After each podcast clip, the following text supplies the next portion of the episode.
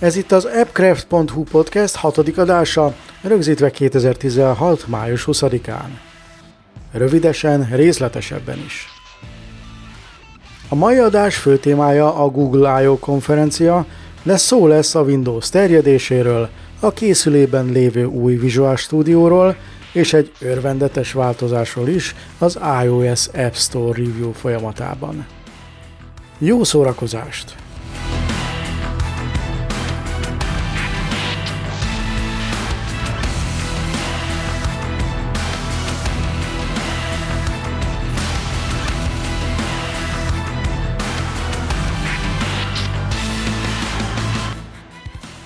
Sziasztok! Felvárt András vagyok. Én pedig Orosz Gábor. És hát akkor a hatodik podcastba vágunk most éppen bele. Kezdjük is az első hírrel. Azt mondja a Microsoft, hogy a Windows tíz most már háromszáz millió aktív device-on ott lesz, viszont ez a bizonyos ingyenes frissítés, amit egy évre ígértek meg, ez így az egy év lejártával meg is fog szűnni. Spekuláltunk mi arról, hogy hát, ha nem szűnik meg, de nagyon úgy néz ki, hogy megszűnik. Ezt nem mondtuk meg jól, igaz? Hát egyszer-kétszer tévedhetünk. Csak, csak elnézek nekünk. És hát a nagy kérdés az, hogy, hogy ugye azt mondta Microsoft, hogy a három éven belül szeretne egy milliárd Windows tíz eszközt, amihez kapcsolatban időarányosan nem állunk rosszul, mert ugye még nincs meg az egy év, de már háromszáz millió van. Viszont, viszont mi lesz így ezzel a történettel vajon, hogyha, hogyha nem lesz ingyenes frissítés? Fene tudja. Tehát igazából az én részemről az a kérdés fogalmazódott meg, hogy van még olyan, aki nem frissített és akar? Há, igen, valószínűleg erre bazíroznak ők is, hogy most már azért aki, aki akart, az frissített. Nyilván most még lesz egy kis kampány, és akkor még, még, még jaj, mindjárt elmúlik az ingyenes frissítés, akkor gyorsan frissítsünk. Lesz jó pár ilyen ember, de aztán, aztán ez el fog múlni. Úgyhogy, úgyhogy innentől magának a lendületnek kell továbbvinni. De hogyha nem lesz három, nem lesz egy milliárd, ha nem lesz mondjuk nyolcszáz millió vagy kilencszáz millió, azért az is szép szám, úgyhogy nem lesz itt szégyenkezni való. Így van, így van. És utána már csak a sztort kell beröffenteni. Hát azt nem utána kell, hanem addig. De egyelőre, egyelőre azért ezen még küzdenek a fiúk Redmondban. Ö... Igen, van egy pár dolog, amin küzdenek mostanság Redmondban. És már jó ideje, és már jó ideje, de nem baj, mert mindenki küzd, és az a jó, amíg kaparnak, mint malac a jégen, mert akkor mindenki előre halad előbb-utóbb. Így van, így van. Olvastad azt az új hírt a napokban, hogy a Microsoft elnyiszálta a buta telefonüzletágát? Én ezt már vártam. Mármint igazából eladta igen, a Foxconnak. Igen, igen, ezt vártam már ideje, mondjuk nem kértek érte valami sokat, háromszázötven milliót azt hiszem. Ah, valami olyasmi összeget nem kértek. kértek. Tőle sokat, úgyhogy meg akartak szabadulni, és hát igazából oké, okay. nem, ez, ez részemről egy válvonás. A Microsoftnak a, a buta telefon üzletág az abszolút nem stratégiai történet, és, és hát hogy mondjam, ami, ami ebben az hírben szerintem a leges legizgalmasabb, az az, hogy számos ismerősöm és néhány Számos ismerősöm megkeresett, meg néhány újságíró is leírta, hogy na most akkor annyi a Windows Mobile-nak, már megint, mert a buta telefonokat eladja a Microsoft, tehát, tehát valahogy ez a kommunikáció, ez még mindig nem sikerül eléggé, és, a, és, és egyszerűen az emberek fejében a Microsoft buta telefon az egyelő a Windows okos telefonnal, és hát hogy lehet ez, és mit lesz, és belátták, hogy meghalt, és mit tudom én. Úgyhogy sok, sok, sok ilyen megkeresés történt. Ezeknek szépen türelmesen el kell magyarázni, hogy nem, a buta telefon az azért buta, mert nem okos. Igen. Itt igazából két dolog, ami úgy eszembe jutott ezzel kapcsolatban. Eredetileg se értettem, hogy miért vették meg. Miért vették át ezt a Nokiától. Ez egy package deal volt szerintem. Akkor miért tartották meg ennyi ideig? Most járt le a, most járt le a Nokia névre a felhasználási jog, amivel kapcsolatban egyébként megint van egy hírünk, nevezetesen csak nagyon röviden, hogy egy, egy új finn cég alapult, és az fogja továbbvinni a, a Nokia név, nevet, és, és eljön sokak álma az androidos Nokia telefon, amit ugye csak nevébe lesz Nokia, de nevében Nokia lesz, meg okay. androidos Nokia tabletek. Ö, úgyhogy szerintem most, járta, most jártak le ezek a, ezek a névliszenszelés és egyéb történetek, és ezért vannak ezek a földmozgások a környéken. Mm, igen, igen, igen, igen. A másik az, ami így érdekes volt, hogy itt felcsapva a há vé es-vét, ez a, az omniózus bejelentés, ami igazából az újságíró szempontjából félreértés volt, van, lesz. Az nagyjából úgy hangzik, hogy a Microsoft folytatja a Windows tíz mobile fejlesztését, és támogatja a Lumia telefonokat, mint a Lumia hatszázötven, kilencszázötven, kilencszázötven X-el, mellette az o em partnerek termékeit is. Uh-huh. Acer, Alcatel, há pé, Trinity, i o, stb. Így van. És megint igazából egy, egy kicsikét ködösen fogalmaznak. Tehát láttuk igazából az elmúlt fél évben, vagy még annál is többen, lassan egy évben, hogy mennyire kevés Lumia telefon jött ki. És most nagyon kecsegtetik az embereket, hogy, hogy valami újat fognak kapni. Olyan, olyan nagy a csend, és, és nem fogalmaznak igazából kifejezetten egyértelműen. Tehát lehetne ezt úgy kommunikálni, hogy igen, lesznek Lumia telefonok. End of story. Uh, és akkor nincs félreértés. Én nekem, én nekem az a véleményem, hogy uh-huh. elképzelhető, hogy nem lesz több Lumia telefon, hogyha Microsoft kiad uh-huh. még okostelefont, már pedig nagyon szeretnének, akkor, az, akkor a Surface márka név alatt fog futni. És igazából, az, de erről is beszéltünk már, igazából a Surface stratégiát fogja követni, hogy ez mennyire fog működni telefonok esetében, az, azt meglátjuk. De alapvetően ugye a Surface stratégia az az volt, hogy, hogy előre vinni az egész történetet új gondolatokkal, új megközelítésre. Ugye a Surface hozta be ezt a two in one dolgot a, a köztudatba, hogy úgy mondjam, voltak előtte is próbálkozások, de ez még működött is. És, és igazából az az elvárás, hogy a Surface Phone az hasonlóan valami új, újítást, fog, újítást hozzon. Hát most ezt így, de még az sem biztos, hogy lesz Surface Phone, tehát hivatalosan soha senki nem erősítette meg, hogy ilyen van. Annyit tudunk hivatalos forrásból is, hogy dolgoznak telefon hardveren, ezt tudjuk, de hogy ez Surface vagy nem Surface, vagy, vagy low-end, vagy high-end, vagy, vagy valami extra különleges, vagy teljesen megszokott, erről senki nem tud semmit. Ha Surface Igen. lesz, akkor a Surface márkának, vagy Surface brandnek a, az alapvető tulajdonsága az, hogy alapvetően egy high-end történetről van szó, ami, aminek ö, ö, ö, nem jut eszembe ennek a kémiai kifejezésnek a neve, de az a lényeg, hogy, hogy felpörgető szerepe van, tehát az a szerepe, hogy a többi többi gyártó rájöjjön, hogy jé, így is lehet, és akkor úgy csinálják.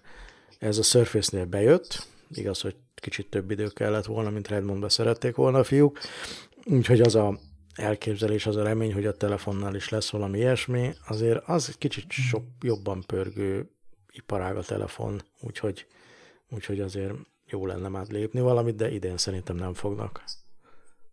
Igen, igen, igen. Ezt beszéltük is igazából két héttel ezelőtt, amikor az Intel a Calvary-ájáról beszéltünk, hogy az ottani dolgok, meg az atomlelövése kihathatott erre. Talán. De még ez is csak pletyka, meg elképzelés, tehát semmi. Igen. Lehet, hogy semmi valóság alapján. Igen, az a kapcsolatban sem. Még annyi plusz információ jött elő, hogy hogyha jól tudom, akkor Paul Thurrott volt az, aki körbe kérdezett telefongyártóknál, hogy, hogy az Intel az hogy áll, és, és, és az Intel chipset miért nem Intelt használnak, ugye mondjuk egy Windows telefonnál.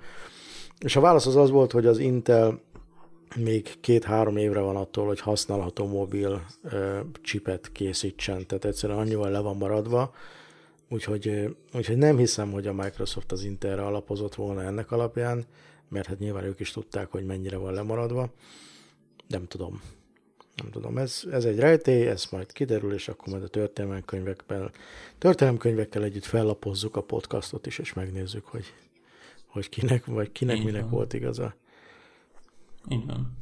Amit még ehhez hozzátennék, hogy egyébként a Surface-nek a felpörgető szerepe az olyan jól sikerült, hogy gyakorlatilag ebben a kettő egyben dologban így az Apple meg ők, akik, akik igazából átvették a piacot, és a többiek eléggé messziről követik ezt a párost. Igen, de, de azért, azért mindenki követi, a, ugye, ugye a há pé és a Samsung és a Dell is egész kellemes cuccokat ad ki, ha, ha jól emlékszem a Dellre. Úgyhogy, úgyhogy ez mindenképpen egy irány. Hát idő kell, amíg megtalálják a, a gyártók, hogy mégis hogy kell ehhez az egész történetet hozzányúlni. Igen, de jól sikerült a felpörgetés. Hajrá! Hajrá! Nézzük a következő témát. Ugye emlékszel, hogy mikor? Egy hete? Két hete? A, a Siri-nek a korábbi alkotója. Hú, most az úriembernek nem jut eszembe a neve, úgyhogy puskázni kéne egy jót. A Doug Kitlaus és Adam Scheyer uh-huh. összehoztak igazából egy, egy tök jó új cuccot, amit Vivnek hívnak, ami egy... egy meglehetősen meggyőző digitális asszisztens. Tehát az, amit bemutattak ott a TechCrunch-nak az eseményén, az, az, az igazából tényleg ott volt a szerem. Ö, igen, annyival, annyival láttam, hogy annyival tud többet ez a történet, hogy ugye megkérdezheted minden digitális asszisztenstől, hogy hogy milyen idő lesz holnap. És akkor tudja, hogy a holnap az azt jelenti, hogy a mai dátumhoz hozzáadunk egyet.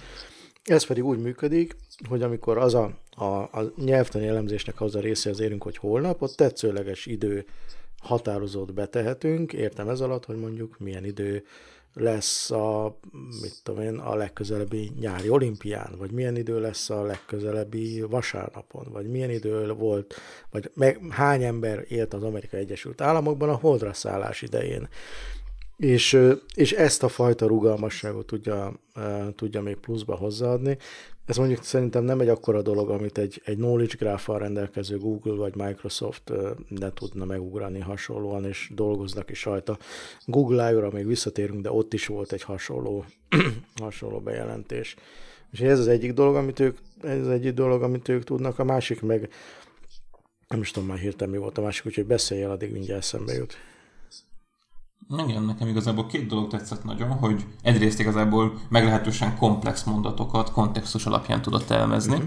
Ez egy, ez egy tök jó dolog volt. A másik, hogy igazából nyitottak egy ilyen beta platformot, és, és gyakorlatilag igazából nagyon sokan be tudják ide majd channelezni a szolgáltatásukat, ami, ami egy tök érdekes sztorit tud ebből az egészből szülni. Igen, ez, ez, ez volt a Kérdés. másik, ez a bővíthetőség, most így mondod. Igen. Igen, tehát én, én nagyon kíváncsi leszek, hogy ez az egész történet hova fog kifutni. Gyakorlatilag igazából a TechCrunch-on most hát el, eléggé sikerült felpesdíteniük a dolgokat, tehát napokig igazából csak róluk szólt így a Facebook meg a Twitter. Uh-huh.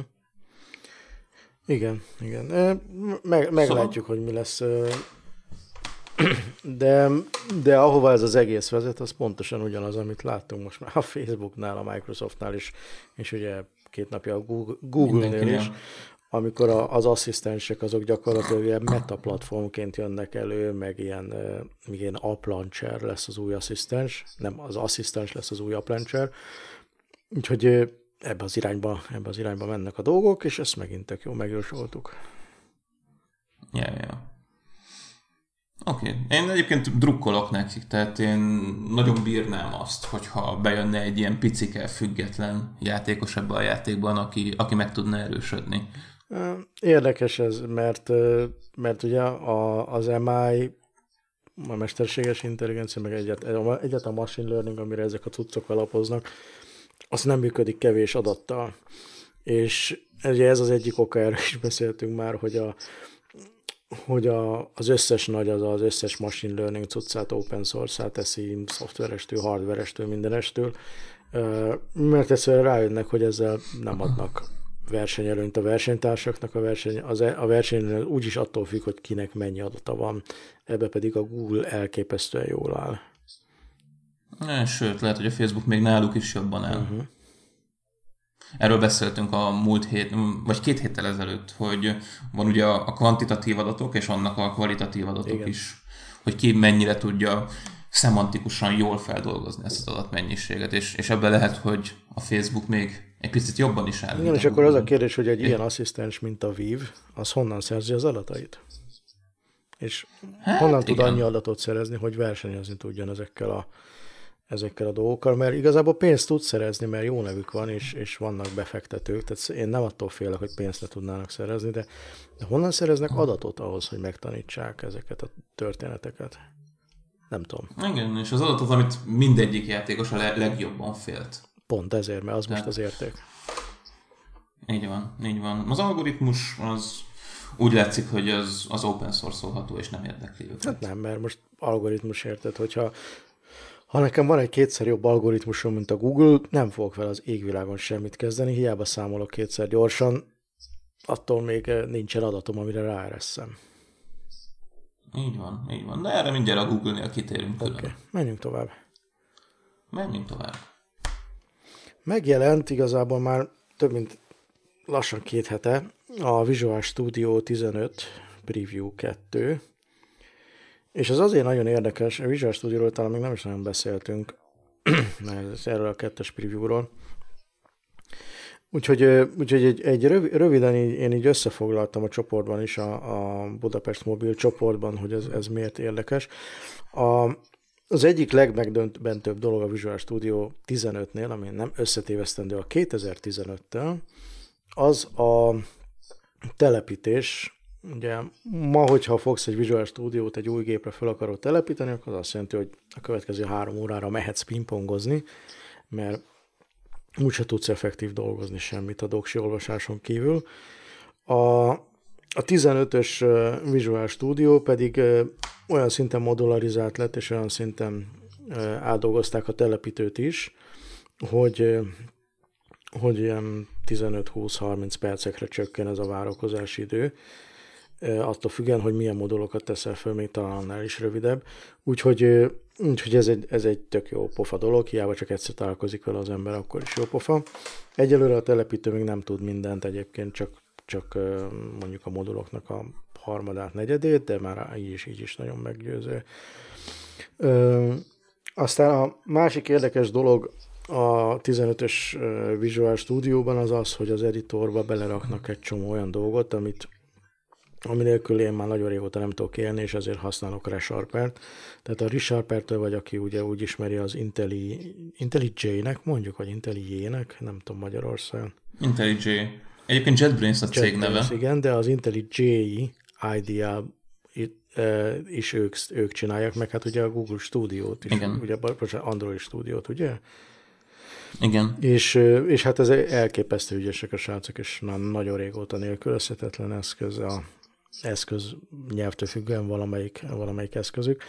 Mindenesetre egy csomó olyan dolgot eltanult a, a Visual Studio tizenöt, ami, ami a ReSharperben kellett, ilyen tippek, kódformázások, mindenféle intelligens ajánlások kódolás közben, úgyhogy Úgyhogy hát nem azt mondom, hogy a ReSharper az nélkülözhető lett, mert egyáltalán nem, mert az meg ugye a maga tempójában megint csak rohan előre, de, de out of the box egyre használtabb lesz a Visual Studio, úgyhogy ezt is, ennek is örülünk.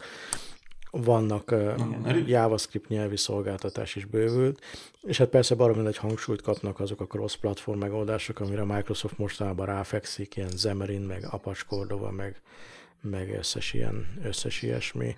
dot netet se hanyagolják el, mert a native toolchain sokkal gyorsabb lesz. Úgyhogy minden szép, minden jó, minden, minden gyorsabb, minden stb. De ami engem a legjobban izgat a tizenötös Visual Studio-ban, amire igazából már évek óta várok, és végre, az pedig az, hogy, hogy megjelent a Zeml Live Coding, amit a Microsoft Edit and Continue for Zeml-nek hívnak, hív, vagy Zeml Edit and Continue-nak, nem tudom. Ez ugye azt jelenti, hogy a, a Zeml az a u i leíró nyelve mind az univerzális Windows platformnak, mind a vé pé ef-nek, meg hát a Silverlight-nak is, de azt most már hanyagolják. Ö, és, és ez azt jelenti, hogy akár vé pé ef, akár u vé pé appot csinálok, gyakorlatilag megírom a kódot, a logikát, és a, vagy a view modellt, ha úgy tetszik, és magát a view-t azt úgy tudom írni, hogy elindítom az appot, és egy tök üres képernyőről elkezdem felépíteni a, a view-mat, az egésznek a kinézetét. Mindezt úgy, hogy az app közben végig-végig fut. És nagyon ritka lesz az a pont, amikor azt kell mondani, hogy nem, ezt most, a, ezt most az editor nem tudja, most újra kell indítsam az appot. És hát nem kell mondanom, hogy ez milyen produktivitás növekedés, meg egyebet ad. Úgyhogy erre már nagyon-nagyon régóta várunk, és nagyon örülünk. Mindenbe el fogok merülni kicsit jobban majd a következő hetekben, hogy mégis mik a limitáció, és mi, mi működik, és mi nem, de, de, de ez, ez egy life changer lesz mindenkinek, aki, aki Visual Studiót és Zeml-t használ.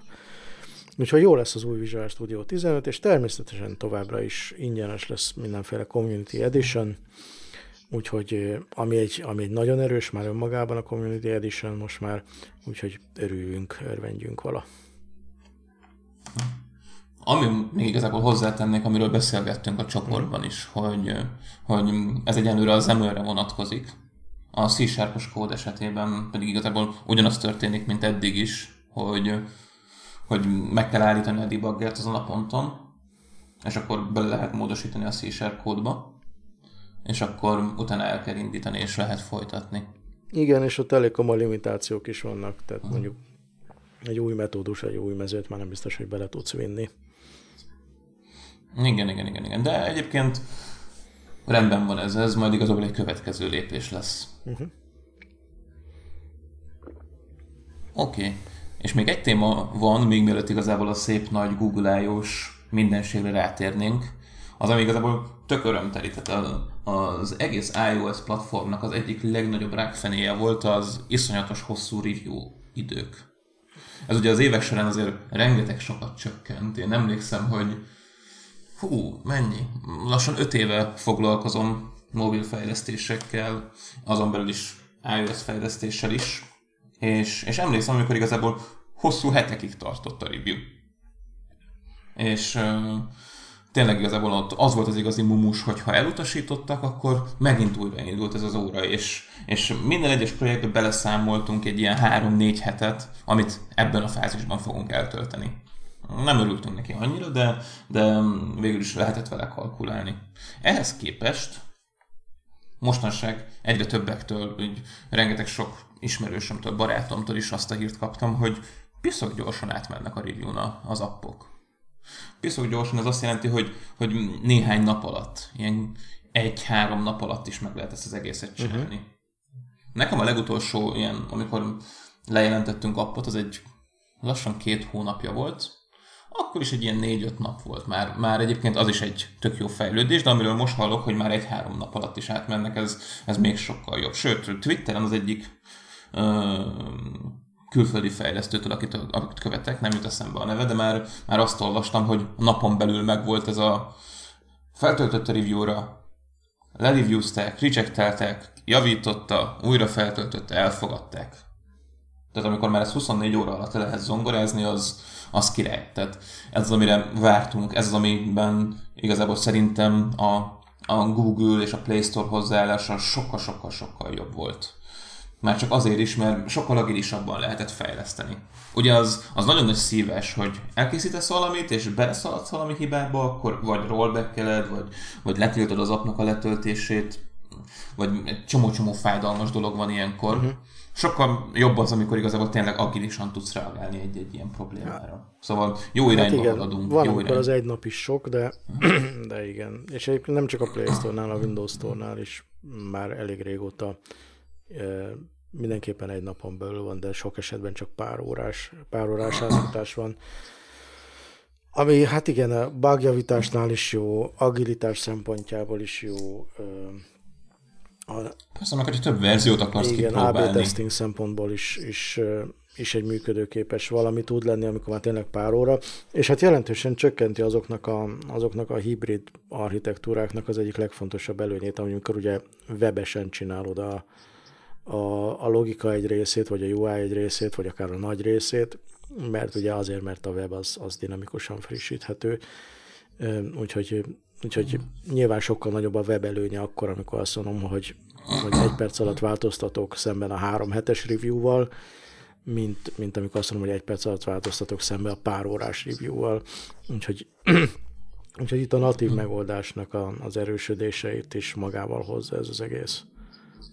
Így van, és erre egyébként szükség is oh, volt, igen. Mert egyre több irányból szorongatták őket. Ugye igazából emlékszel a Microsoft Code Push megoldására a React Native-hoz, amikor gyakorlatilag igazából egyből bele tudtál az alkalmazásba a felhasználóknál pusholni egy, egy új modult, egy új kódrészt.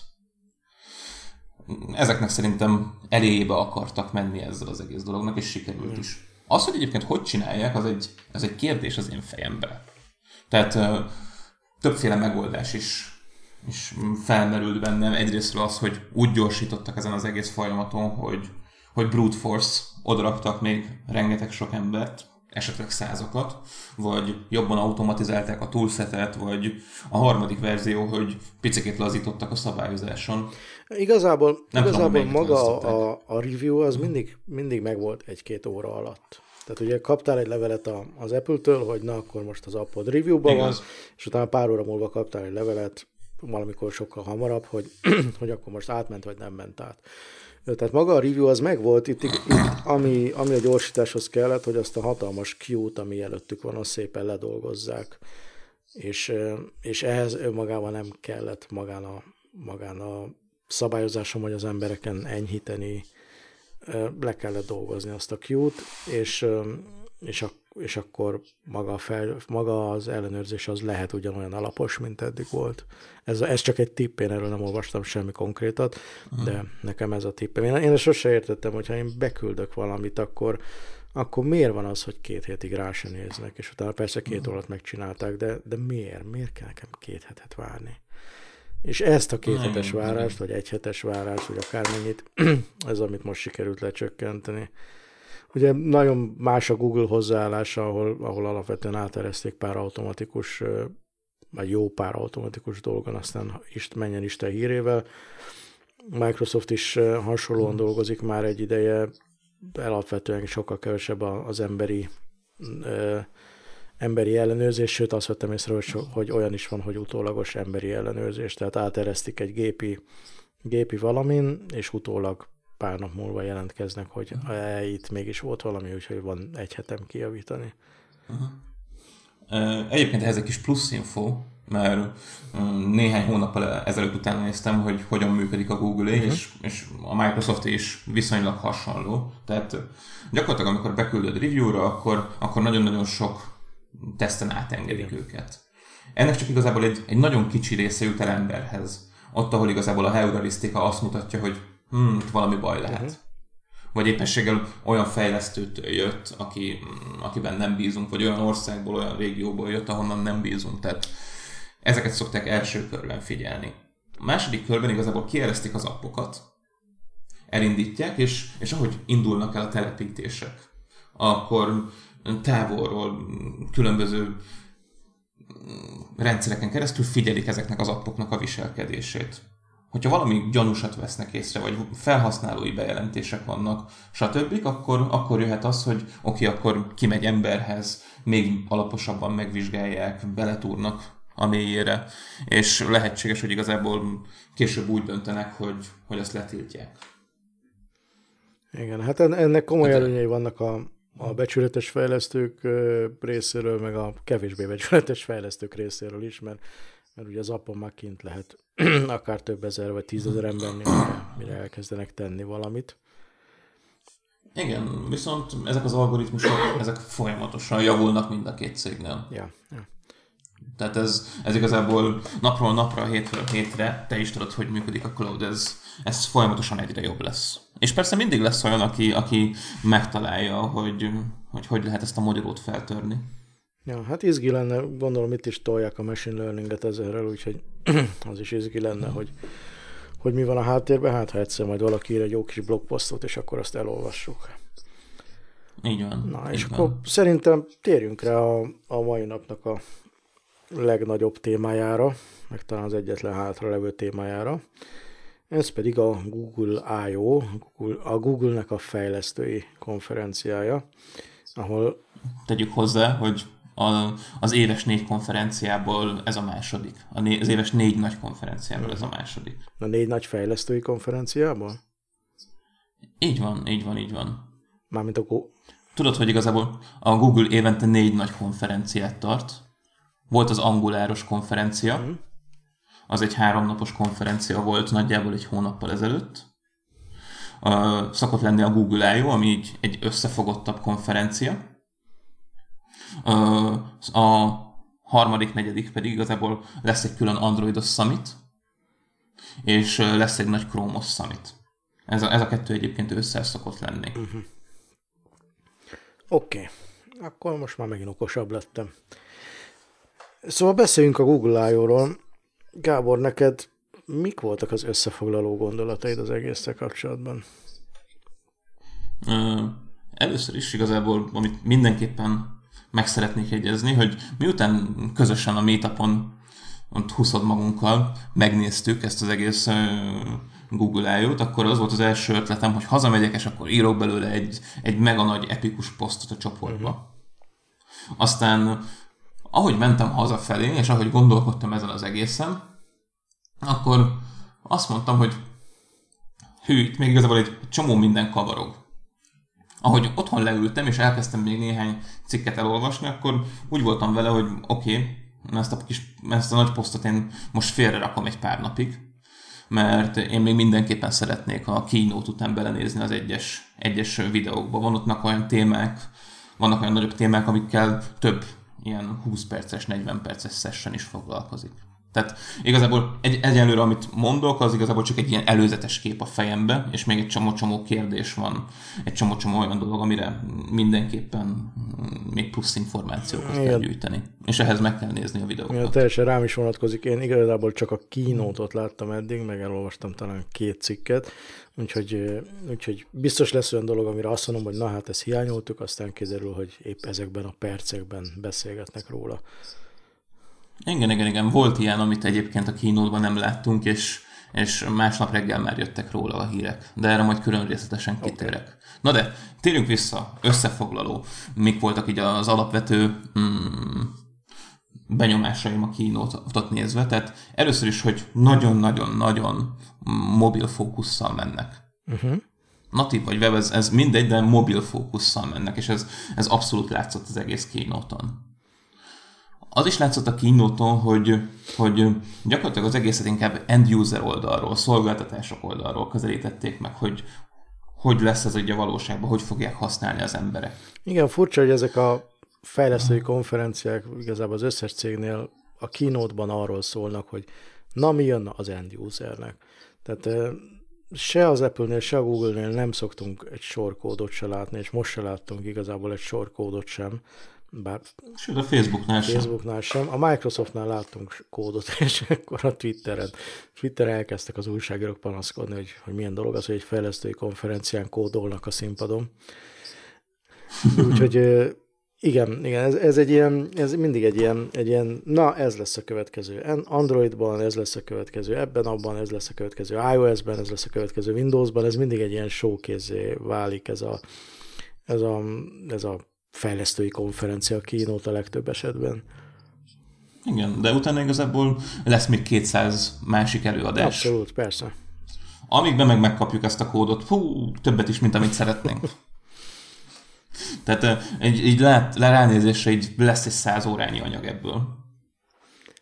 Simán, amit feltöltenek. Nekem is egyébként nagyon feltűnt, hogy, hogy, hogy, hogy abszolút end-user ez az egész történet, és, és az egyik témája a, az I O keynote-nak, mondom nem az I O-nak, hanem a keynote-nak az az volt, hogy, hogy, hogy, hogy end-user, az volt, hogy nem láttam se Google Chrome-ot, vagy Chrome o es-ről semmit a keynote-ban, tudom, hogy aztán vannak előadások, ahol ez szóba kerül. Enterprise-ról sem volt semmi, pedig azért a Google nagyon szeretne abba az irányba nyomulni, és voltak is hírek a közelmúltban ebb- erről, de, de magán az I O-n érdekes, hogy meg se jelent ez az egész történet. Igen, igen. Ezzel szemben igazából több nagy téma is megjelent. Tehát hogy is lehetne ezt az egészet összefoglalni a legjobban? Négy nagy témát különítettem el én egy fejben. Egyrésztről igazából vannak a fejlesztőket érintő eszközök, mindjárt kitérek erre részletesebben. Másrészt igazából vannak az Android és az a körüli újdonságok. Voltak a szolgáltatások, és voltak a felhőszolgáltatások, a machine learning, á i, és minden, ami ezt az hatalmas nagy okosságot, ami körbeveszi, ezt, ezt támogatja. De annak a fejlesztői vonulatairól megint nem beszéltek sokat, ha, ha egyáltalán. Igen, de ezt igazából, ez, ez igazából a következő száz órának a, a témája lesz. És ezt igazából ezért is kezdtem az egészet azzal, hogy igen, itt még, még alaposan van mit megnézni, és van abszolút, mit információt abszolút. gyűjteni. De vágjunk is bele igazából Én a lényeges dolgokba. Annyiszor ígértetem, tehát... mert részletesen elmondod, hogy igazán itt az ideje. Akkor végre beszéljünk róla részletesen. Tehát az első dolog, ami nekem nagyon-nagyon tetszett, hogy tovább vitték az Android Studiót. A kettő pont kettő még pöpecebb lett, mint az elődjei. Ugye a kettő pont nullának az volt az egyik legnagyobb dobása, hogy egyrészről hoztak egy sokkal gyorsabb emulátort. Nem volt ez, nehéz. Ez, ez a valóságban is. Igen, volt honnan felküzdeniük magukat. A mostani emulátor viszont azt mondom, hogy oké, okay, tehát így mellé teszem a Microsoft vagy az Apple emulátorait, szimulátorait, akkor teljesen ugyanazt az élményt fogom kapni. Úgyhogy ez, ez nagyon-nagyon is rendben van Szuper. most már. A másik, ami, amit behoztak a kettő pont nullával, az az Instant Run volt. Ez igazából az a live coding, amit már igazából a Visual Studio-nál is mondtál, ami tényleg azt teszi lehetővé, hogy írod az iksz em el layoutot, és bizonyos korlátozások mellett a kódba is tudsz élő futás közben módosítani. És az alkalmazás újraindítás nélkül gyakorlatilag egy-két-három másodpercen belül megtörténik. Itt a kód alatt mit értesz? A Java kódot, vagy a layout kódot? Aha, a Java Aha. kódot. A Java kódot is bizonyos korlátozások mellett, azért nem tudsz mindent megtenni, nem tudsz, ha jól emlékszem, új mezőket felhozni. A Budapest Mobile-ra nem olyan régen a csoportba kiraktam egy részletesebb cikket erről, hogy milyen kódmódisításokat lehet és nem lehet. Ezt majd igazából a, a podcastnak a jegyzetébe is be fogom másolni rövidesen. Ez igazából egy, egy szép részletes, hosszú cikk volt arról, hogy mit lehet. Viszont ami, ha már erről beszélünk, viszont ami nekem itt szimpatikus az az, hogy ahogy a Visual Studio-nál, hogyha nem tudja újrafordítani, akkor egy lehetőséged van, hogy újraindítsd az alkalmazást, és kész. És ha jól sejtem, akkor, akkor a Java-nál itt, Java-nál, tehát az Android Studio-ban itt több több különböző szintű újraindítás lehetséges. Ha lehet, akkor módosítja a kódot, vagy újraindítod az activity-t, és, és még talán két Igen. különböző szint van a, az egyik, ugye a teljes újraindítás. Úgyhogy az, az egy tök szimpatikus dolog, és ebből a szempontból előrébb jár az Android Studio. Igen, én, én egyébként nagyon tetszik ez az irány, ami, ami felé haladunk. Egy kicsikét webesedünk. Mm. De erről majd rövidesen részletesebben is ki fogok térni. A másik, ez lesz, ez megint, lesz a megint igazából előre utalok. Látom, hogy rövidesen részletesebben is kitérek rá. Igen. A másik, ami nagyon tetszett nekem, hogy kapott egy új layout editort, ami, ami meglehetősen pöpec lett. Tegnap igazából volt, volt rá egy órám, kipróbáltam. Ja. Még vannak benne bugok, mert hát végülis egy preview verzióról van szó, miért is ne lennének. De, de nagyon tetszik, amit láttam. Mit láttál? Gyakorlatilag igazából a múltban az Androidnek ez a vizuális editora, ez, ez rettentően basic volt. Tehát nagyon-nagyon el volt maradva. Most már igazából egy, egy olyan editort láttam, amit, amit teljesen szívesen használnék. A másik dolog, ami igazából az editorral egyetemben megjelent, hogy constraint alapú layoutokat lehet benne létrehozni. Mondjuk el, hogy mi az. Ugye a constraintekkel gyakorlatilag igazából az egyes elemeknek a, a relációit tudod leírni. Hogy lehetne ezt szebben megfogalmazni? Hát egy példával. Egy Aha. példával? Gyakorlatilag igazából leteszed, a, leteszed különböző vezérlőket a felületre, a szerkesztő felületre, és akkor igazából a constraintekkel meg tudod határozni a, az ő egymáshoz viszonyított elhelyezkedésüket. Meg tudod adni, hogy ez alatta legyen, ennyivel legyen alatta. Aztán igazából beraksz más vezérlőket, és, és, és gyakorlatilag igazából egy ilyen függőség sort tudsz ebből felépíteni. Uh-huh. De én úgy tudom, hogy ez azért volt már az Androidban, nem? Az Androidban igazából alapvetően layout alapú vezérlők voltak. Tehát listview-k voltak, gridview-k Aha. voltak, grid layoutok voltak, tehát igazából ezek layout vezérlők voltak. Ezekre emlékszel, ez nagyon-nagyon hasonló ahhoz, amit mondjuk vé pé ef-ből vagy Silverlight-ből használtunk. A constraint alapú layoutok nem voltak ennyire kiemelve. Volt egy relatív layout nevezetű rendszer, de ez, ez most igazából egy sokkal kicsiszoltabb történet. Akkor ezt a relatív layoutot néztem, mert amikor a, az u vé pé-be bevezették Aha. a relatív panelt, ami egyébként ugyanez, hogy megmondod, hogy a, hogy a zöld téglalap az a piros téglalap alatt legyen, és a jobb oldala igazodjon hozzá, a bal oldala meg a panelhez igazodjon, stb. Aha. Akkor, akkor ezt, ezt én, úgy, én úgy vettem, hogy ezt az Androidtól lopták, de akkor ezek szerint így egymástól, egymástól mondjuk úgy, hogy tanulás esete forog fönt, és folyamatosan tolás. Picikét többről van szó, tehát igazából a relatív layout az már talán az egy pont nullától létezik, az egy nagyon-nagyon régi vezérlő, és, és csomó mindent tudott, ott is le lehetett írni az egyes vezérlők közötti um, relációkat. Itt viszont igazából ezzel a constraint alapú layouttal sokkal inkább valami olyasmit kaptunk, ami az iOS esetében az auto layout, ahol igazából szépen tud alkalmazkodni, át tudja méretezni a különböző display méretekre az egészet. Ez egy, ez egy jó kis dolog. Uh-huh. Nekem nagyon tetszett. Látszik, hogy igazából a Google irányában, a Google-nél elindult valami. Ugye nagyjából két héttel ezelőtt a csoportba is kiraktuk meg, nagyon sok helyen volt róla szó, hogy a Google kiadott egy, egy androidos library-t, ahol ahol igazából a Flexbox, a cé es es-nek a Flexboxos szabályai alapján lehetett layoutokat építeni. Tehát sok irányba kísérleteznek most ők, sok irányból akarnak jó ötleteket behozni, és ez, ez jó dolog. Uh-huh. A másik az, ami igazából az Android Studio kettő pont kettőhöz kapcsolódik, hogy sokat fejlesztettek most a tesztelésen is. Van ez a test recording nevezetű okosság, amikor gyakorlatilag igazából azt tudod megcsinálni, hogy felveszel bizonyos tesztlépéseket. Felveszel, és azokat igazából később vissza tudod játszani. Végig klikkelgeted az alkalmazást, és, és gyakorlatilag majd későbbiekben úgy történik a tesztelés, hogy egy automata ugyanezeket a lépéseket újra eljátsza az alkalmazáson. És hogyha kombináljuk ezt ezzel a testflow megoldással, ami jó ideig bétában volt, aztán igazából nagyon csendben kijött egy hónappal ezelőtt, és most igazából jobban elővették A, a, a Google házatáján. Ezzel igazából egy scale, nagyon sok device-on meg tudod tesztelni majd ezeket a dolgokat. Tehát ez is, ez is igazából nagyon jó irányba haladt.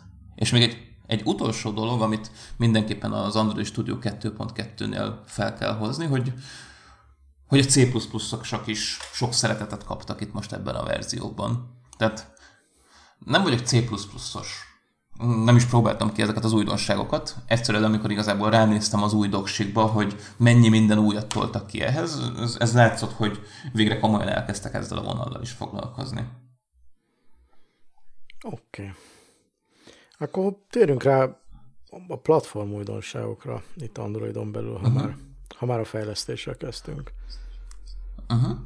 A platform újdonságok előtt még igazából néhány dolgot el szeretnék mondani, és ezt nem később mondom, ezt most mondom.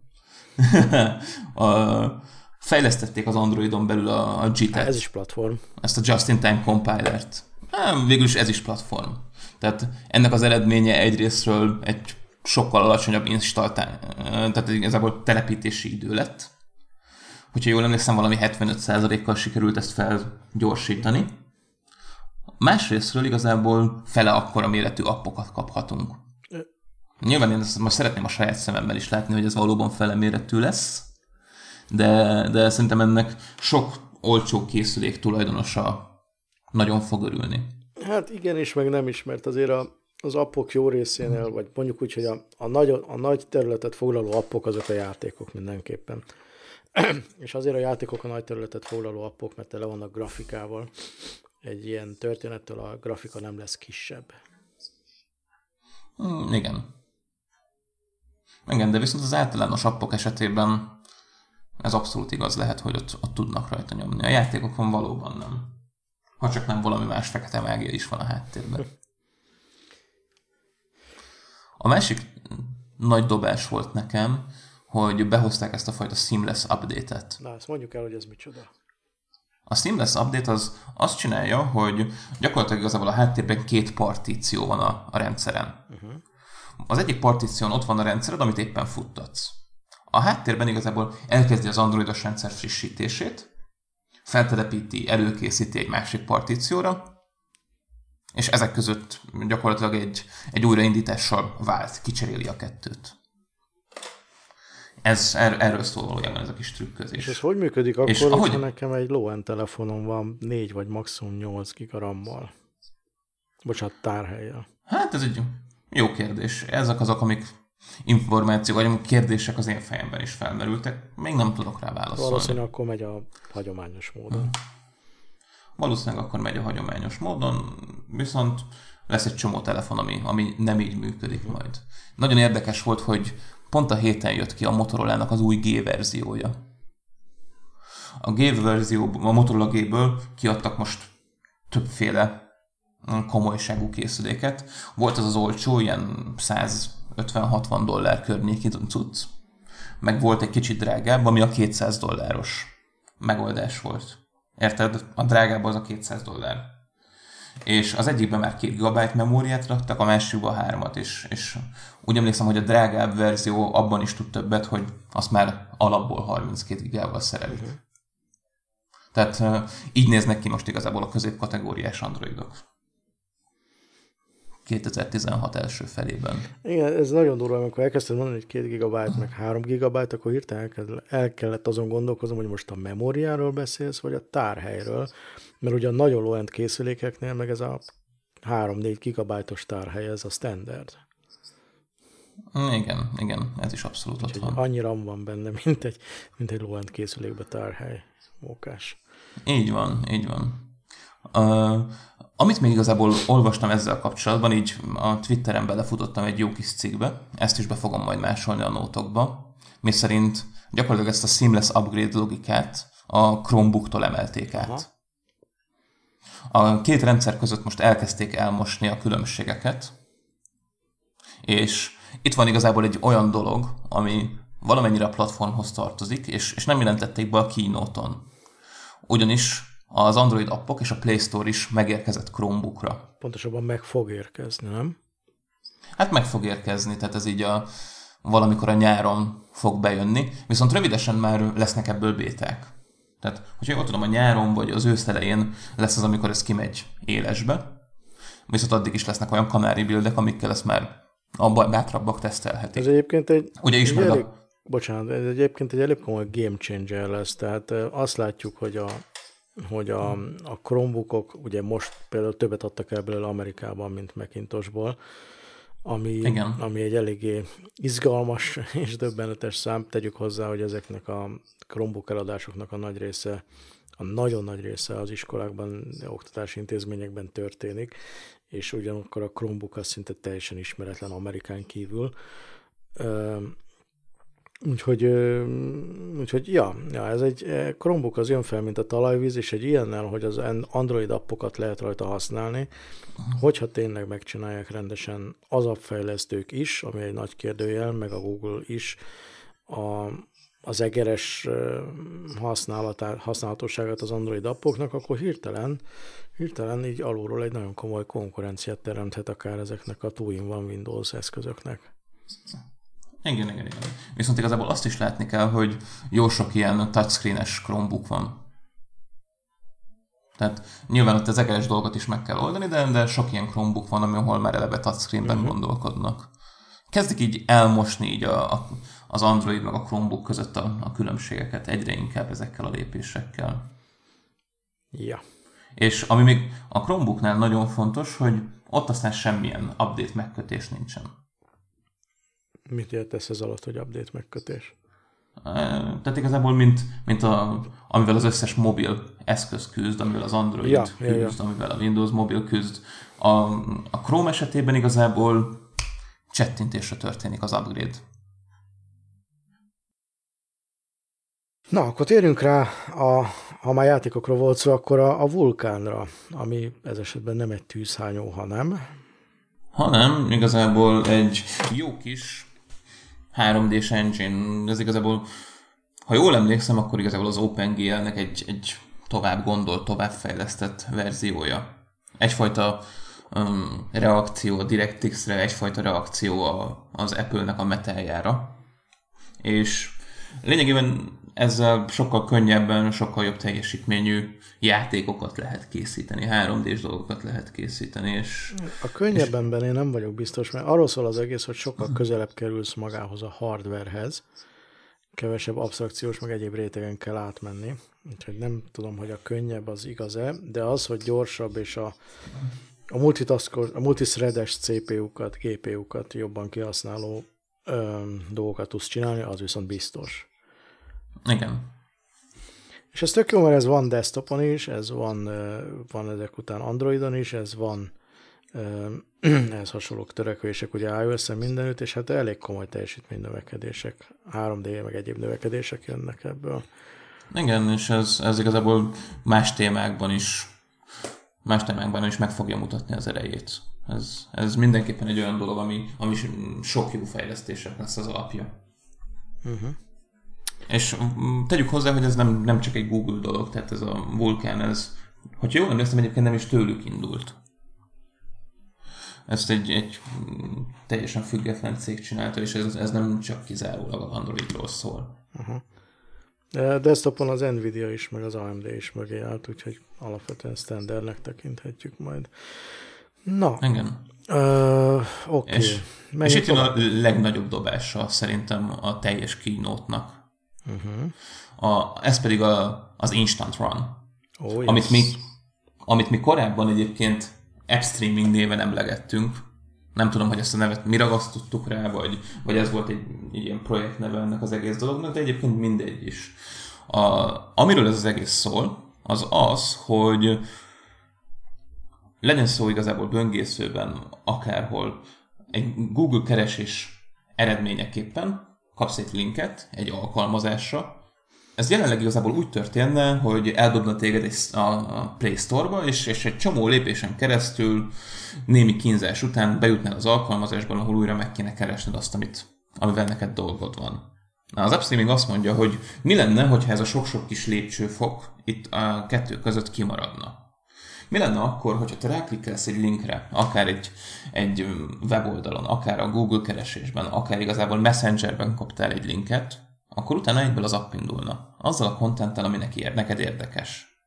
Hogyha kaptál egy, egy linket egy, egy ruhára, egy alkalmazáson belül, akkor pontosan arra a ruhára menjen. És, és itt jön igazából a trükközés a háttérben, hogy arra lesznek képesek, hogy az alkalmazásnak egy, egy modulját, egy kis részét előre nagyon-nagyon gyorsan betöltsék, és azt már elkezdik futtatni.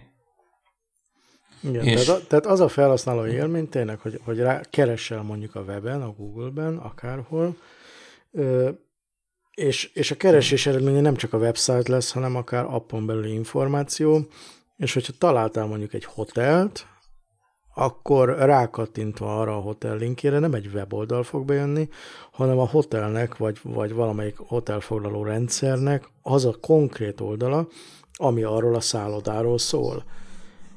Igen. És utána szépen a háttérbe betöltődgetnek a, betöltődik a, az appnak a többi része, de effektív ott fut az app, anélkül, hogy telepíteni kellett volna, anélkül, hogy ugye el kellett volna fogadni háromszáz millió privacy történetet, anélkül, hogy... hogy meg kellett volna várni, amíg az egész marha nagy app lejön, az az egy képernyő, meg az ahhoz szükséges minimális modulok lejönnek.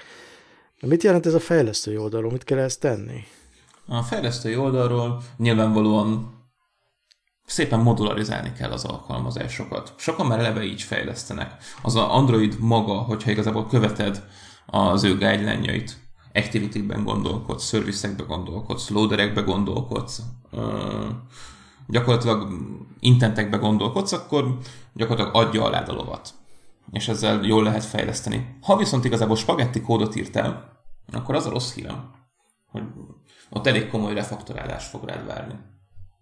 Ha viszont szépen építetted fel az alkalmazásodat, és sokan szépen építik fel az alkalmazásukat, gyakorlatilag igazából a tavalyi évtől, amióta létezik ez a Deep Link technológia, hogy hogy egy csomó helyről be tudsz ugrani az alkalmazásnak bizonyos részébe, sokan rákoncentráltak erre, hogy ezt így lehessen megoldani. Sőt, sőt igazából azért is igazából fontos ez, mert a tesztelésnél is adta ez az egész. De mm, ez igazából csak a, a, a fejlesztői része a dolognak. Felhasználói oldalról gyakorlatilag igazából ott fogunk tartani, hogy egyre inkább elmosodik a különbség a web és a natív között. Így ugye a, a Google-nek nagyon sok fejlesztése van webes oldalon is. A progresszív webes appok, vagy az accelerated mobile pagesek, amikről már csomót beszéltünk, hogy nem is akarok most nagyon részletesen kitérni rá. A lényeg az, hogy, hogy a webet is húzza a natív irányába, a natívot is húzza a webes irányba, és, és gyakorlatilag egyre kevesebb lesz a, a különbség a kettő között. És ez, ez egyébként egy nagyon-nagyon izgalmas része volt a Google I O-nak. Szerintem ebben mutattak valami olyat, amit rajtuk kívül más nem nagyon rakott le. Abszolút, ez, egy, ez abszolút egy game changer lesz, és, és az a helyzet, hogyha ez megjelenik, már pedig meg fog jelenni, és ami számomra a legdöbbenetesebb volt, hogy ez ugye talán Jelly Beaning, de KitKat mindenképpen visszamenőleg is működni fog, elképesztő. Ha ez meg fog jelenni, akkor, akkor minden, amit az appról, app, appokról eddig tudtunk, minden, amit az appok világáról eddig tudtunk, az megváltozik.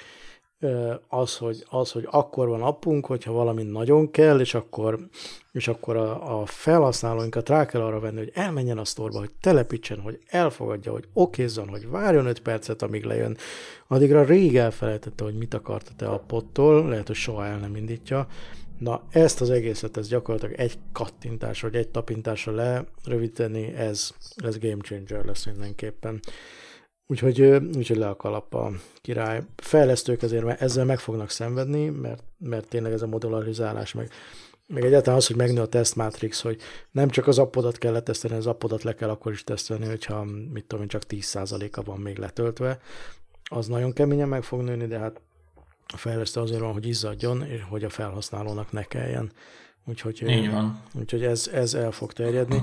És nagyon kíváncsi vagyok, hogy amikor az elterjedés alapvetően ez lesz az elvárás, akkor a többi, többi cég mit fog lépni, hogy ennek megfeleljen.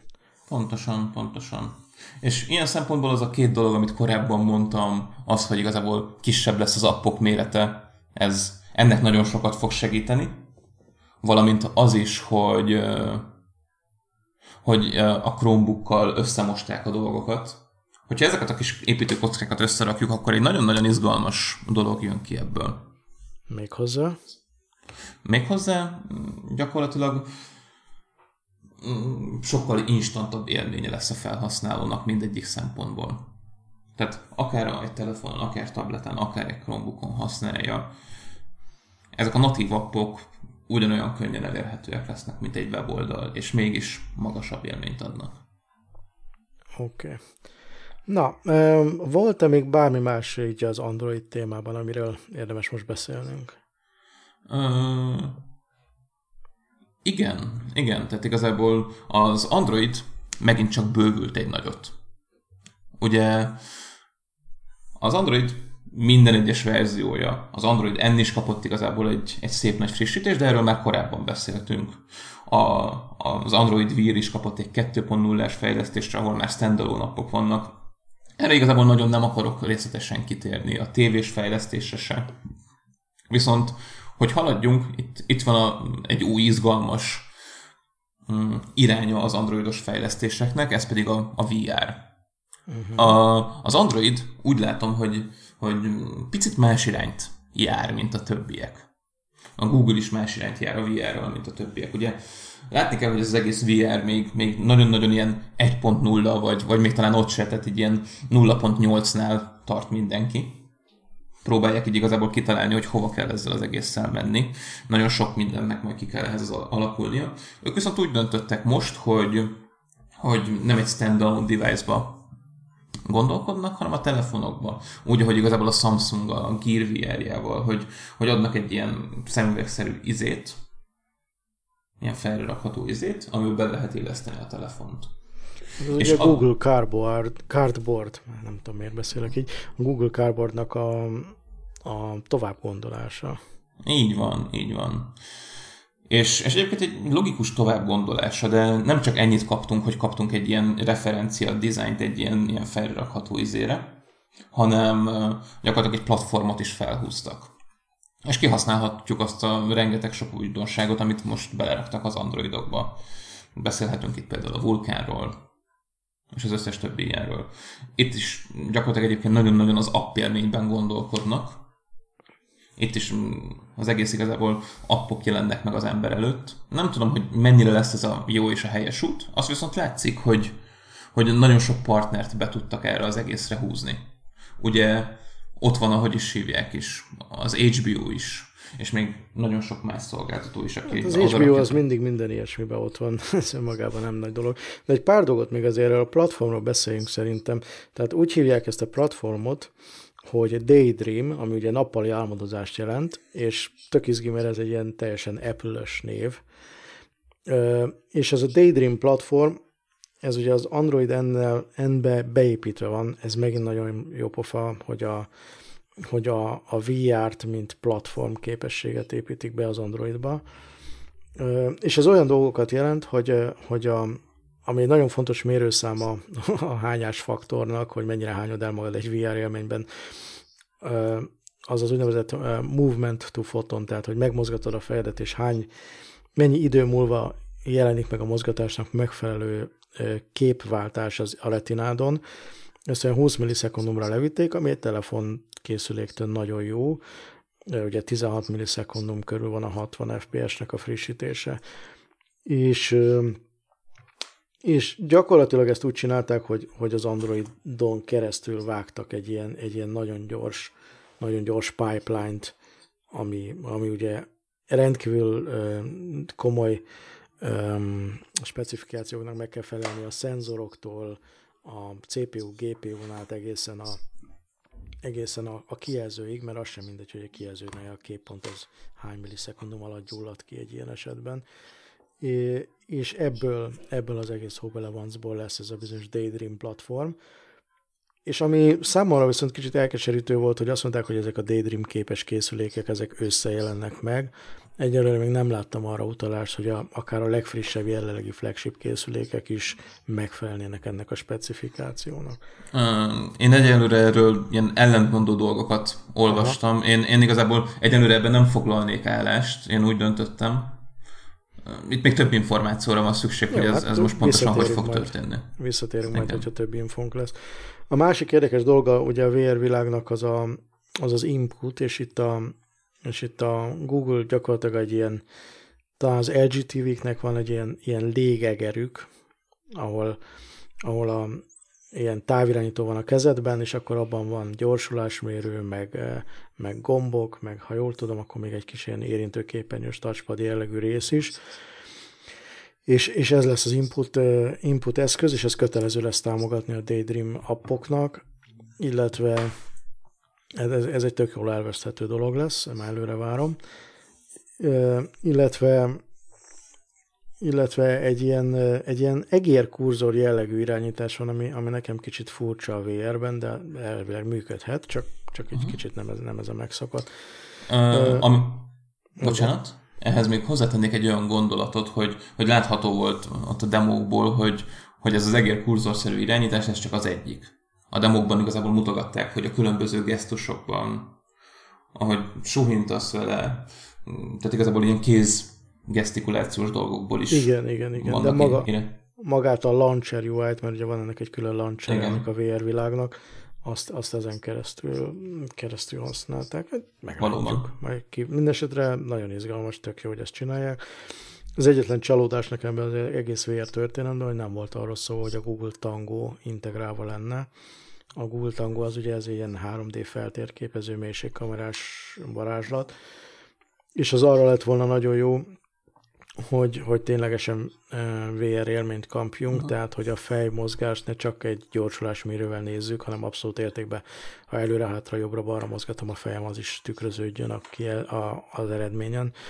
Ez nagyon fontos, mert, a, mert az ember három dé érzékeléséhez hozzájárul az, hogy ilyen mikromozgásai vannak a fejednek, amit észre se veszel, de, de az is segít a három dé érzékelésben, ugye, hogy a, ami közel van, az, az ilyenkor jobban mozog, mint ami távol van, és ebből más dolgokat takar ki, és ebből nagyon, ez nagyon fontos része a három dé érzékelésnek, és ezt nem fogja támogatni ez a Google vé er Tango nélkül legalábbis.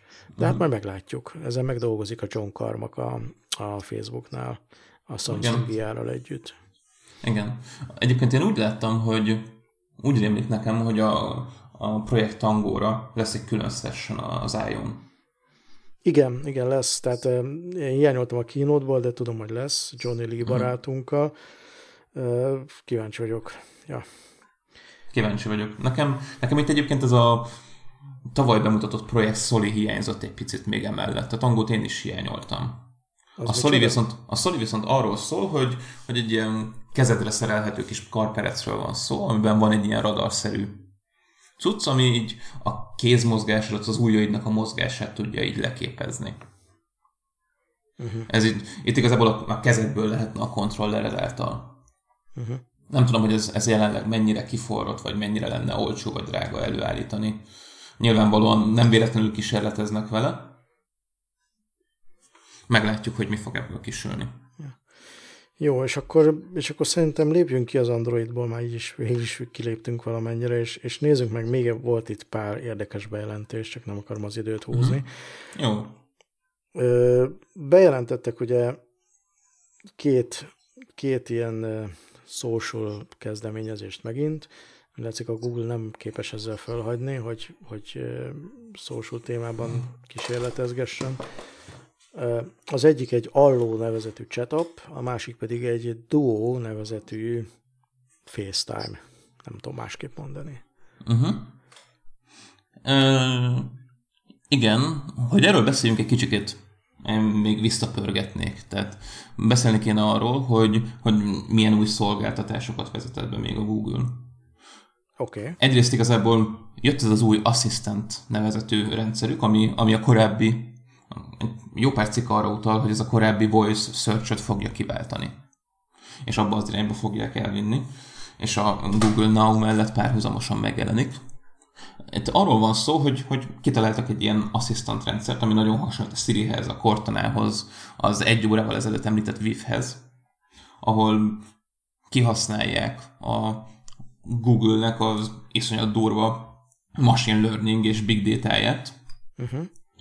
És gyakorlatilag sokkal ügyesebben tud majd neked ajánlásokat tenni. És ami az Allónak a dobása lehet, az az, hogy tényleg folyamatosan ez az okos asszisztens ott dolgozik a háttérbe. Folyamatosan a search-ük is ott dolgozik a háttérbe, és, és rendszerezi az adatokat, ajánlásokat tesz.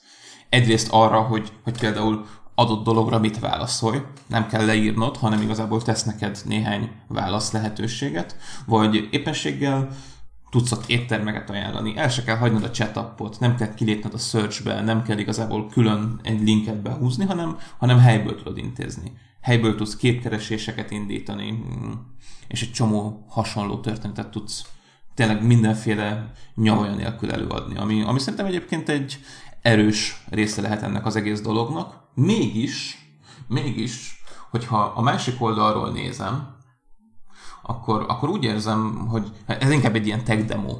Megmutatni a világnak, hogy mit tudnak a mi kis rendszerünk a háttérben. Nem tudom, hogy ennek az új rendszernek mennyi esélye lesz akár egy Messenger, vagy egy WhatsApp, vagy egy Viber, vagy egy Telegram. Ezek ellen a nagy dögök ellen. Igen, én szerintem egészen pontosan nulla. A, hm. Most tudom, hogy ez kicsit keményen hangzik, de én így gondolom, az Allónak két újdonsága van.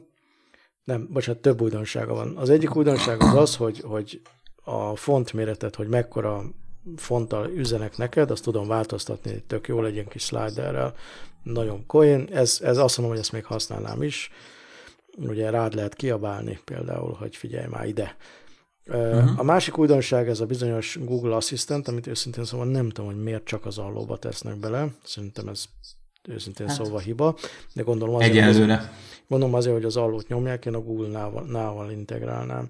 Nem, szóval egyébként ez szépen. Nem igaz, tehát igazából ez, mint mondtam, a voice search-öt fogja kiváltani. Hogyha, most nem tudom, most egyelőre azt mondták, hogy az Allóban lesz elérhető. Ezen, én ezen én olyat is olvastam, hogy, hogy különállóan is ott lesz benne. Tehát igazából a főképernyőn, ott a search barnak a, a jobb oldali részén. Ott, ahol igazából jelenleg a, a search assistant, vagy a, a voice search-et hívott be, ott most már az assistant lesz. Oké. Okay. Ezt majd meglátjuk, és akkor majd jó kielemezzük. Viszont a harmadik dolog, amit az Allóba beletesznek, az pedig, a, az pedig ilyen instant válaszok, ami, ha jól tudom, a Gmailben már van is, tehát, hogy, hogy elküldik neked, elküldenek neked egy aranyos kutyás képet, és akkor automatikusan, ugye a kutyás képet elemezve, az fogja mondani, hogy ó, de, ó, de édes, vagy nem tudom, ez hasonló tipikus válaszokat feldob. Ettől engem a hideg kiráz nagyon-nagyon sok ok miatt. Az egyik ok az az, hogy ez azt jelenti, hogy az én kutya, hogy a, a, a kutyás kép, amit egymásnak küldözgetünk, és akkor még szerencsé, hogyha kutyás képről van szó, és nem mondjuk egy szerelmes párról, innentől mindenki gondoljon, amire akar, az eljut a, eljut a Google szervereihez, és az elemzi őket, és nyilvánvalóan tárolja is, mert, mert amikor már harminc kutyás képet láttam, akkor fogja tudni, hogy nekem mi a tipikus reakcióm egy ilyen kutyás vagy egyéb képre. A... Ez, ez, és a másik dolog még, hogyha ez, el is tekintünk a dolognak a privát szféra dolgaitól, amitől nagyon nehéz eltekinteni, uh, akkor is, bocs, de ez a személyességet veszi el. Tehát, hogyha én veled csetelek, akkor légy szíves, tegyél már bele annyi erőfeszítést, hogy saját szavaiddal válaszolsz arra, amit én írok. Ez, bocs, de Messengernél ez, ez alap. Úgyhogy, úgyhogy Erről, erről talán ennyit is erről az Allóról. Mm. Én nekem, nekem ezek a dolgok, ezek nagyon-nagyon mm. nem szimpatikusak, de ettől eltekintve is nem, nem fog tudni ez szerintem jelentős rész kiharapni a, a Messenger és társaiból. Ez, én egy ilyen új vévet, vagy bust, vagy hasonlót látok benne. Uh-huh. És, Na, a... szerintem egyébként a Facebook Messengert, meg a WhatsAppot, meg a hasonlókat, meg megközelíteni baromi nehéz lesz bárkinak is. Látható, persze, hogy egyébként a Microsoft is a Skype-al beleállt ebbe a háromszáz millió felhasználóba, és, és szerintem évek óta nem mozdult meg ez a mutató. Ja, ja. Tehát nem, nem tudnak ezekkel a dögökkel versenyezni. Senki sem. De, a, a, másik, a másik szolgáltatás pedig ez a bizonyos Duo, ahol, ami ugye olyan, mint egy FaceTime, tényleg nem tudok más mondani. Felhívlak téged, és a különbség az az, hogy miközben én hívlak, tehát mielőtt te fölvennéd, a közben az én kamerám már él, és közvetíti neked azt, hogy én mit csinálok, és ezt halálcuki videókkal bemutatták, hogy, apuci, hogy a gyerekek integetnek az apucinak, miközben az apuci még föl se vette, és akkor ettől mennyire jobban föl fogja venni. És ha már fölvetted, akkor persze olyan, mint egy FaceTime videó chat, jó minőségű, meg, meg, meg alacsony sávszélességre optimalizált, stb. Stb. Mindegy. Semmi más nem tud, mint ezt a bizonyos Knock-Knock feature-t. Ez viszont megint csak egy, egy, egy öngól, én úgy érzem, komolyan, mint hogyha Google-nél nem, nem dolgoznának homo sapiensek, és nem tudnák, hogy mi az. Képzeljük el azt a szituációt, hogy mondjuk elmegyünk, elmegyünk sörözni, lerakom a telefonomat az asztalra, és elmegyek a pulthoz, vagy a mellékhelyiségbe, vagy valahova. Ott van a telefonom, és, és engem pedig a feleségem, barátnőm, akár kicsodán felhív, és szeretné a tudtomra adni, hogy jó lenne, hogyha most így együtt lennénk, és ezt képi formában is a tudtomra adja. Képzeld el ezt a szituációt. Vagy képzeld el azt a szituációt, hogy, hogy, hogy a gyerekek ugye provokálják magukat, és, és, és integetnek, és mit tudom én, és apuci pedig nem is látja az egészet, mert a zsebébe maradt a telefonja lehalkítva, vagy egy másik szobában van éppen, stb. Stb. Kollégáknak, meg mi közük ahhoz, hogy, hogy engem kihív, és akkor ott hogy integet. Úgyhogy, úgyhogy ez, ez egy ilyen abszolút, abszolút öngólnak érzem, Ö, és, és nem, nem, nem, bocs, nem. Az én részemről én nagyon egyszerűen lezárom ezt az egészet, nem vagyok hajlandó videót telefonálni. De nem is arról van szó, hogy... Se velük, se mással. Igen, csak hogyha én hívlak téged, mondjuk Duon, ami nem fog megtörténni egyhamar, akkor... akkor az én integetéseimet azt, ugye én nem tudom, hogy a túloldat ki van, hogy éppen ki látja, meg ki nem. Hát, igen, szörnyű. Ja. De nem nagyon fogjuk hívogatni ilyen, ilyen egymást. Én hát, attól félek. Hát mi nem, de, de ugye nem is az a cél, hogy mi használjuk, mm. hanem hogy mindenki használja. Jó, hát ezt majd meglátjuk, tehát igazából van egy csomó ilyen, ilyen kis cuki dolog, stickerek, hasonlók, amire azt mondtam én annó, hogy ezt épeszű ember nem használja, és de. Yeah, yeah. Szóval én, én úgy érzem, hogy, hogy az ilyen cuki dolgokban nem én vagyok igazából a jó mérce. Jó, én, én hogy... szerintem igazából Én túl is lépnék ezen. Persze lépünk túl. Igazából még egy, még egy dolog van, ami nekem így föl van írva, meg egy ilyen, egy ilyen érdekes bejelentés van, hogy kicsit pozitívabb uh, hangsúllyal zárjuk ezt a dolgot, ez a bizonyos Google Home. Igen, igen, igen, igen, igen. A Google Home az abban egy, egy tök jó dolog. Egyrészt igazából az Amazonnak az Echo-ját próbálja próbálja kiváltani. Tehát arra adott egy reakciót a Google ezáltal. Hát mondjuk úgy, hogy lemásolták. Igen, egyrésztről, a másrésztről még igazából beillesztették a Google többi cucca közé. Ugye a Chromecast, a Chromecast Audio, a különböző Nest-es device-ok, meg az összes ilyen home-os cuccuknak adtak egyfajta ilyen, ilyen közös hubot. Őszintén bevallom, hogy nekem ebből a home-ból csak egyetlen egy dolog hiányzott. Hogy mit tudom én, mondjuk egy wifi routerként üzemeljen ez a cucc. Mi, miként? Egy wifi router, és akkor egy ilyen is központi eszközt lerakni a ház közepén, ami, ami vezérli az összes kis motyót, és akkor nem kéne egy külön eszközt is venni. Amúgy szerintem tök jó ez a Home. Nekem alapvetően tetszett, mond, amit fel. Mondjuk el gyorsan, hogy mi ez? Mondd el gyorsan, hogy mi ez. Elmondom gyorsan, hogy mi ez. Tehát a, a Home az alapvetően egy, egy hangszóró, meg mikrofon, meg nem, nem is tudom, mi minden egybeépítve, aminek hangparancsokat adhatsz. Tehát ebből a szempontból abszolút az Amazon Echo-nak a koppintása. Másképp néz ki, nyilván, és akkor ilyen parancsokat adhatsz neki, hogy játszon ilyen-olyan zenét, megkérdezhette tőle, hogy mikor volt Beethoven születésnapja, meg az összes ilyen voice search történetet eljátszhatod vele, illetve amiben még izgalmas, hogy a, hogy a otthoni dolgaidnak a vezérlésére képes, nyilván, hogyha azok vezérelhetők, tehát, tehát tévére mondjuk ki tud rakni egy videót, a gyerek szobájában fel tudja kapcsolni a villanyt, ha nem hajlandó felébredni. Ha több ilyet veszel, akkor az egész házban ugyanaz a zene szólhat. Tehát egy ilyen, egy ilyen hangalapú, hangalapú intelligens asszisztens plusz, plusz intelligens otthonvezérlő történet ez a Google Home. Igen. És, és ilyen szempontból egyébként egy, egy tök izgi dolog. Ja, ja. A, jó, az Amazon Echo-t rettenetesen szereti az, akinek van, úgyhogy, úgyhogy én nem várok uh-huh. mást ettől sem, megmondom őszintén. Igen, igen. Az is nagyon tetszett, hogy egyébként egyből megnyitották az apikat, egy csomó partner tud integrálódni. Uh-huh. És szerintem sokan fognak is, tehát szerintem a Philips az égőivel és, és mindenki igen, hónapokon igen. belül meg fog jelenni, tehát az összes ilyen okos otthon cuccal jól lesz integrálható. És valami olyasmit is olvastam, de még ebben is bizonytalan vagyok, hogy, hogy gyakorlatilag igazából interneten keresztül kapcsolatban lesz a telefonoddal, és, és, és igazából távolról is tudsz ezen keresztül utasításokat adni, ami, ami egyébként egy tök jó dolog. Aha. Uh-huh. Tehát előre tudsz szólni, hogy oké, okay, egy kicsikét a termosztátot húzzuk fel, vagy hoppá, elkezdődött a kedvenc műsorom, vegye fel az androidos tévém, mert egyébként az új androidos tévében lesz egy ilyen recording á pé i uh-huh. is. Tehát csomó kis okos dologra jó lehet. Ahogy szerintem igazából nagyon sok ember szereti az Amazon Echo-t, ezt is nagyon sokan fogják szeretni. Így van. Így van, én is azt várom. Megjelent. És még a lezárás előtt uh-huh. még egy témát szeretnék beszúrni, ami, ami sajnos így, így az egésznek a közepén kimaradt. Na. Pedig egyébként az egyik legnagyobb dobása volt az Instant Run mellett a, a keynote eseménynek, ez pedig a Firebase. A Firebase-t uh-huh. egy vagy két éve vette meg a, a Google.